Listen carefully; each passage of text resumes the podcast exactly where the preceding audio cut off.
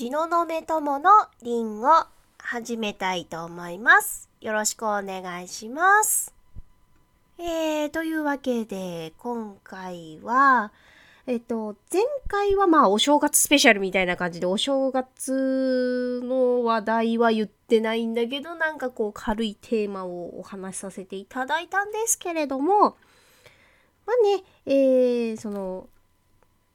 と、確か12月の31日は絵についてのお話をさせていただいたかと思うんですね。技法の話をね。なんかね、その話をこう絵についてちょっと触れたんで、ちょっとこう気がついたよお話、こうプラスアルファでちょっとお話ししたいなーっていうことがあったんで、今回も絵についての話題をお話しさせていただきたいと思います。えーそんなわけで今回のテーマは絵を極めている人は技法をタイミングよく使っているです。ね、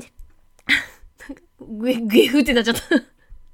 はい、気を取り直して、はい。えー、タイミングよく使ってるっていうとちょっとなんか、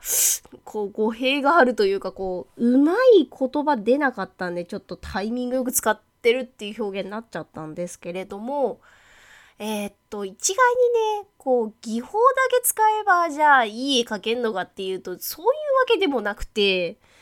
やっぱり、こう、絵を極めてる人のこの描き方を見ていると、ね、今は、こう、YouTube とかでもね、ネットとかでも、こうね、絵描けてる、絵描けてる人ってなんや。そしてスマホが鳴って変な言葉になった。あ、スマホ妖精、こんにちは。なんだスマホ妖精って。はい、ボケはここまでにして、こう、なんだっけ？何話したんだっけ？そう、あの、技法とか絵の技術さえ極めれば、絵、いい絵を描けんのかっていうと、そういうわけでもねえよと。なんかこうね、今、こうネットとかでも、YouTube とかでも、他にこう、絵を極めている人の絵を描い、絵を描いてるとところ、タイムラプスみたいな感じでこう見れるじゃないですか。で、やっぱり技法も使いどころみたいなところあるわけですね。うん、なんかこう、格ゲーみたいにちょうどいいところで必殺技出して敵を倒すみたいなね。ちょっとうまい例えじゃなかったかもしれないんですけど、な、その、やっぱりこう、見てると効果的なところで使ってる。例えば、じゃあ何かっていうと、そうだな、今すぐ出てくるのだと、例えば、なんだろう、こう、木の葉っぱを描くときに、こう、葉っぱ一枚一枚塗ると大変じゃないですか。なんでこう一つの塊みたいな感じでイメージで描いてって筆をこう叩きつけるように描くみたいなこう水彩画を描いている、えーおじいちゃん画家の方がいるんですけど名前なんだっけかな忘れちゃったな。あのこの人もね YouTuber さんなんですけどそのおじいちゃんがこう描いているところをこう YouTube で見させてもらって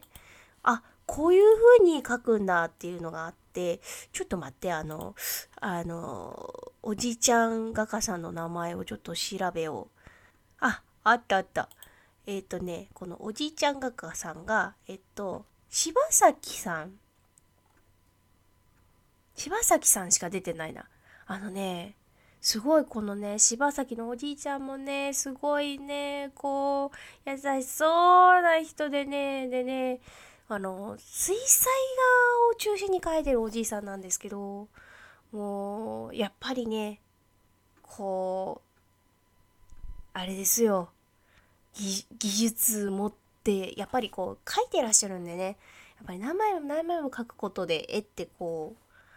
うなんだろうこう絵のこうなんて言ったらいいんだろうね。うまい表現が出てこないんですけどやっぱり書いてくことでこなれてくるわけですよね。ええええ、でやっぱりこなれてくるとやっぱりこう格闘技の達人みたいな感じでこうここでこの技法を出すみたいな。ここでこの書き方みたいなのが出てくるわけですね。でやっぱりそうなってくるとまあねこの技法の話なんですだったんですけどちょっと話ちょっとね違う話も出てきちゃうんですけどやっぱり枚数書くこなしてくっていうのは本当に大切なんだなっていうのを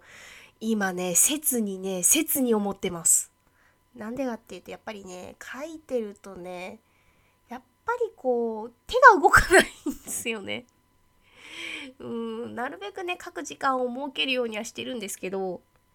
やっぱねこれは愚痴になっちゃうんですけれどもね子育てをしてるとねやっぱりこう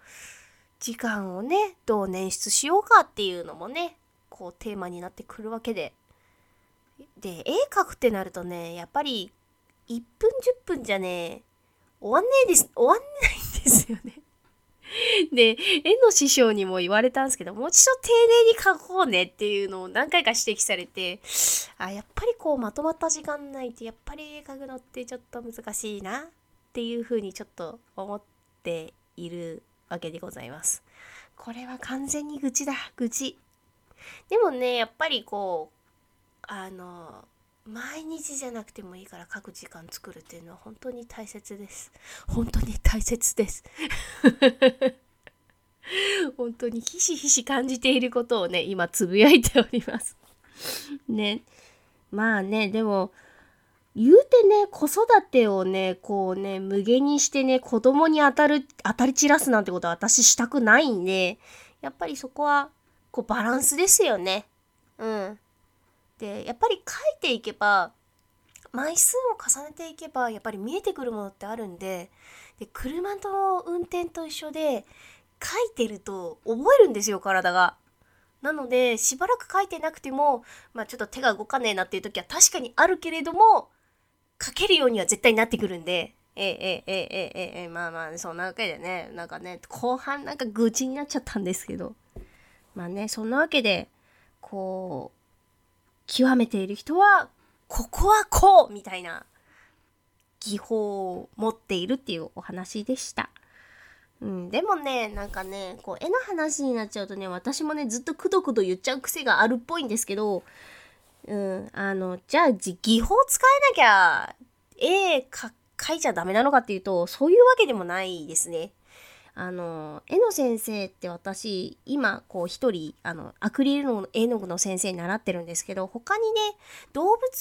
の絵を習ってた時期もあってでその先生もアクリル絵の具の先生も言ってたんですけど絵って自由なんですよ。絵って自由なんです本当は。だからこうしなきゃいけないああしなきゃいけないって思っちゃうと楽しくなくなっちゃうんであのやっぱり絵って好きなものを描く描きたいものを描くっていうのが絵なんでねそこは絶対忘れちゃいけないと思います。でねそこでなんかなんか自分の技術技法とか身についてきてここだっていう時に描けるようになるとまた絵もレベルアップしていくようなっていう話なんですね。ええええでなんで技術の話してるかっていうとやっぱりね説得力が増すんですね、やっぱりね。だからちょっとね、これ二律背反的な話になっちゃうんですけど、でもやっぱり絶対忘れちゃいけないのは技法も大切だけど、絵は自由だよってことですね。うん。これはもうね、これはもう私も、私もそう思う。うん。一回絵嫌いになっちゃった人なんで、うん。絵描くの嫌いってなっちゃうと、どんなにね、優れた技法をこう描ける人でも絵描けないですよ、いい絵は。うん。そんなわけでね、えー、今日はここまでにしたいと思います。途中愚痴ってしまって大変失礼いたしました。では、えー、またなんか聞いてて感想とかあったらヒマラヤラジオのアプリをダウンロードしていただいて、そこからいいねボタンを押したり、えー、感想をいただけるととても私としては嬉しいです。では、今日もご視聴いただきましてありがとうございました。またね。バイバイ。